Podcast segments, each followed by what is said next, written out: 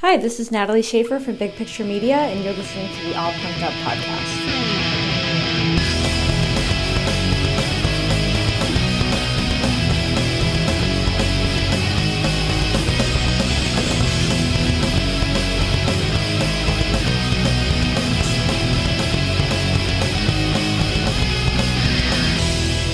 What is up, everybody? I'm Tyler Winters. Welcome back to the All Punked Up podcast. Our guest today is Big Picture Media's Natalie Schaffer, and we're going to discuss what it's really been like behind the scenes for artists during this pandemic and what the plan is for artists in 2021. Natalie, thank you so much for coming on. This is actually your second appearance. Yeah, this is your second appearance on the on the show. Uh, so you've now appeared on the show more than any other guest. So this has got to be a oh big stepping God. stone in your career. So congrats to that. hey, thanks. I'm excited. Make me a guest host. I'm in. Uh, hey, let's do it. So, uh, speaking of career, you were just recently promoted to director of publicity at Big Picture Media. So, congrats mm-hmm. on that. That's Thank really you. awesome I'm news. So excited. Yeah. yeah. we were in Billboard and I was like, oh my God, my mom was thrilled. So I know I I saw that and I was like, oh man, that that's just awesome. I'm I'm a big fan of you guys and of you and you guys have helped us out a whole bunch. Uh, so it was it was really nice to see that. Oh, thanks so much. We're so excited.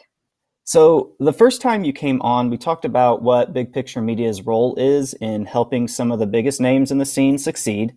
Um, would you mind briefly explaining who Big Picture Media is and what you all do, and then maybe what you will be doing in your new role? Yeah, Big Picture Media is an entertainment PR firm um, with uh, most of us being in New York City. Katie recently moved to LA, so now we have like an office of sorts in Los Angeles, which is great. Um, we rep a bunch of bands. We are in house for labels like Pure Noise, Hopeless, Tooth and Nail. I do a lot of work with No Sleep Records, Equal Vision, um, UNFD. Um, we also do coffee festivals, movies. I do books. Um, we're working with the Sustainability Virtual Festival. So we really can do anything. Um, and I think that's my favorite part about working at Big Picture is like I get to do these things I love and I get to do these things that I know nothing about but learn about. So I'm, I'm just constantly like soaking up every aspect of like the world sometimes, which is like very, very fun for me. Um, what was the second half of that question? What? Oh, uh, what I, you will be doing in your new role? Uh, my new role, so I'm still going to have my own roster. I love PR and I love being a publicist at the end of the day, so I would never want to let that go. Um, but I will be more involved in the overall like facets of the company. So like overseeing a bunch of campaigns, um, you know, picking what's like coming into us, like helping Katie with like a lot of the business development things. Like we really want to expand on what Big Picture is. Like we've never worked with a like sports or like maybe like an athlete and that's something very big. I know i really want to get more into the comedy sector of like oh, life nice. and things like that so um, that's kind of what we're going to be gunning for here yeah. So big things are on the horizon for big picture it sounds I, like. I hope so man that that's awesome. Yeah. That, that's awesome. So clearly big picture media is a big deal. Uh, we absolutely love working with you guys so let's just kind of dive into this to this interview. So it's now been almost one year since all touring was put on hold. Mm-hmm. And for the last year, bands who depended solely on touring revenue have had to find new ways to make ends meet. What's that been like for some of your artists? Um, maybe what are some of the struggles they're going through? You told me that some have had to take up side jobs. Mm-hmm.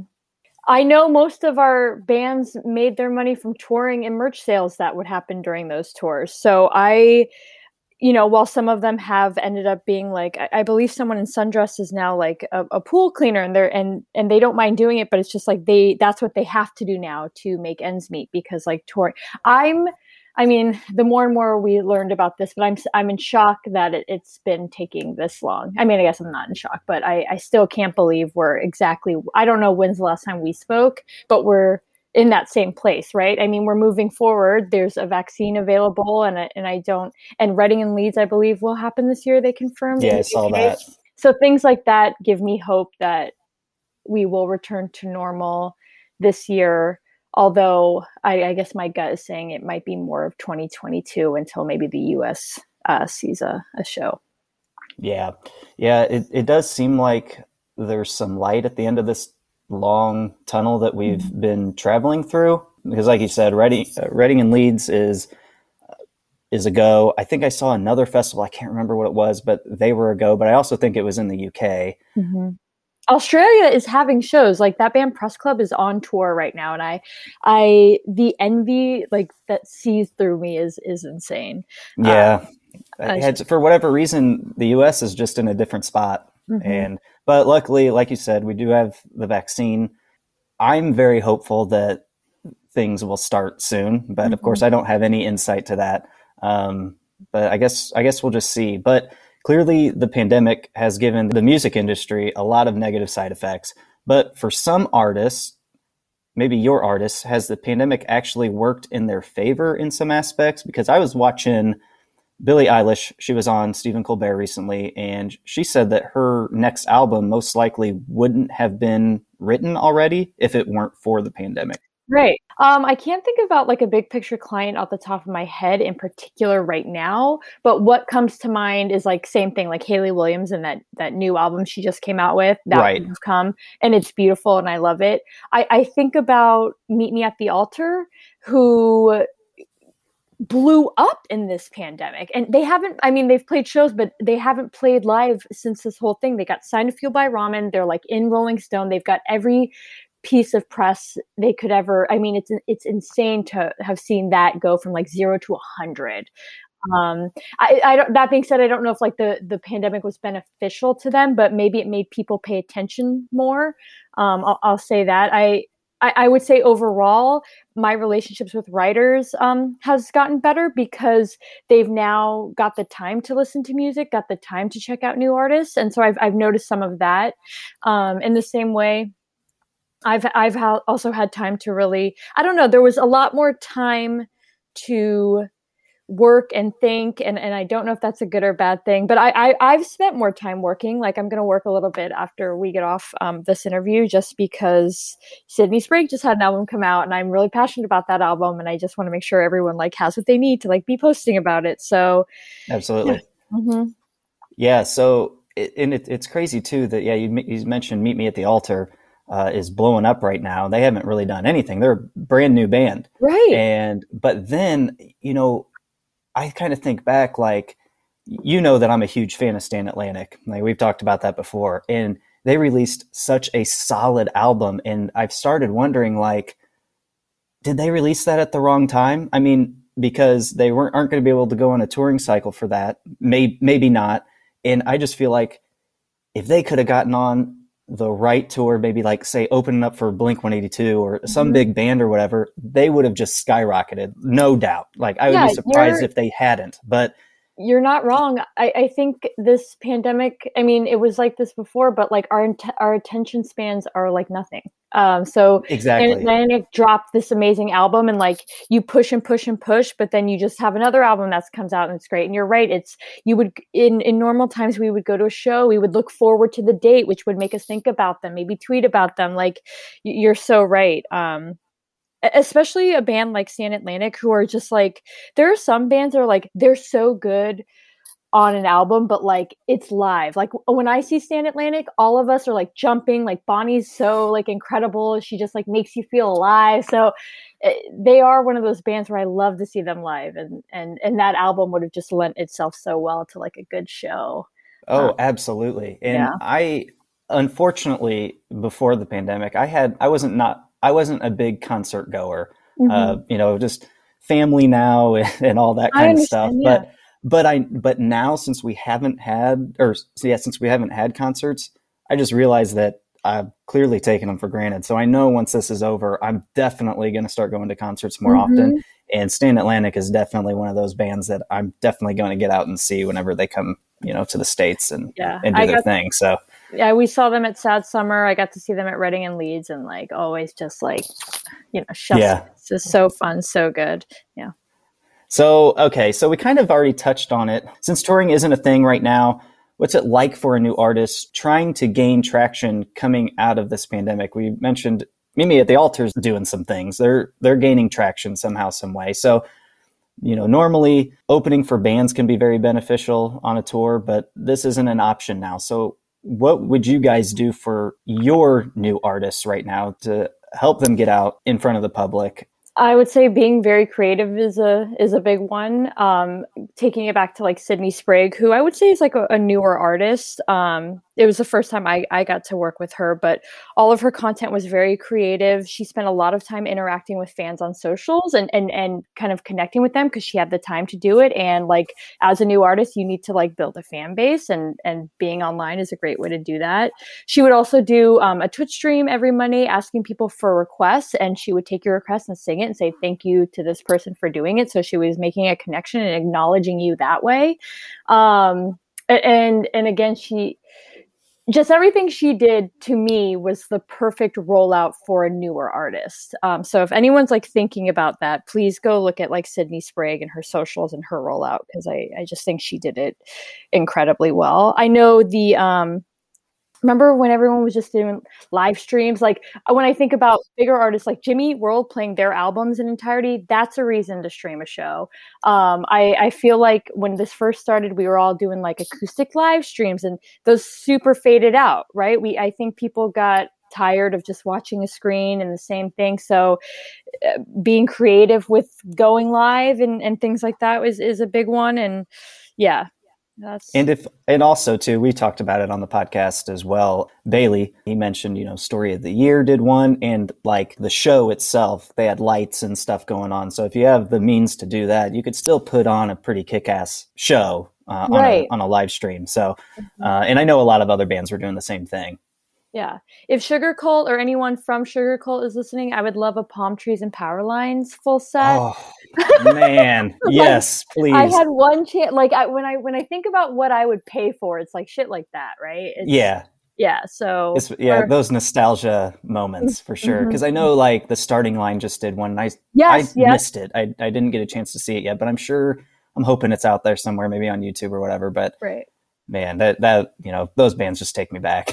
right. So and, and those are things like I would really want to see, especially exactly that that's or the the front bottoms their Twitch stream live sets I loved as well because they were really well done. Um, them being interactive, it was like a little variety show, which I thought was really really well done. Yeah, I think just kind of going with what you have and taking advantage of what you have right now, uh, I think is definitely the the way to go for these bands. So yeah. utilizing what's already out there. So, right. are there any bands on the roster right now that seem optimistic about the potential of touring resuming in 2021? Are they doing anything to prepare for another lull? I I don't know. I guess the first one that comes to mind is Hot Mulligan because they're like always on Twitter being like, "We're gonna play a show. This is happening. Here are new tour dates." I I hope the one um, because they didn't get to tour "You'll Be Fine," which was just like a, such a big one for them. I was sure. I can't wait to see that live. Um, but they did they played like an outdoor concert car show, and that was the first time I got to see like Equip Sunglasses live, and I had never heard it live, and they just did so well. So it just only makes me more excited to see them. But I think the bands are I think bands are hopeful. Um, again, I I wish I had more like expert information about like what this is going to look like because I hear a bunch of different things. It's like maybe shows will open, but it will only be um, open to those who are fully vaccinated. Like, what would that look like? And would that push? How do you even prove it? You know, right, like... well, you get a card. You have like, um, I have, I because I got my first shot. They give you a card and they say this is like your literal proof that you are a vaccinated human being. But I, I, I just don't know. I don't know. But I would say yes, that bands are hopeful that it will come back because it will. I mean, I feel like I, I strongly feel like we are close. I mean, yeah. I can't put a time frame on it because I mean, you would have more insight than I do, but you're saying you don't have much insight, right? Um, but I just my gut is telling me that we're super close. We're uh, we are super close. My gut's also saying that. I would say like fall if like you were just like here's a hundred bucks give me your best answer i would say yeah fall winter yeah year. that's that's what i would i would say even though i'm pushing for summer yes but me too if, if we're if we're putting money on it yeah, you know, yeah, i gotta be i gotta be conservative yes yes yes yes okay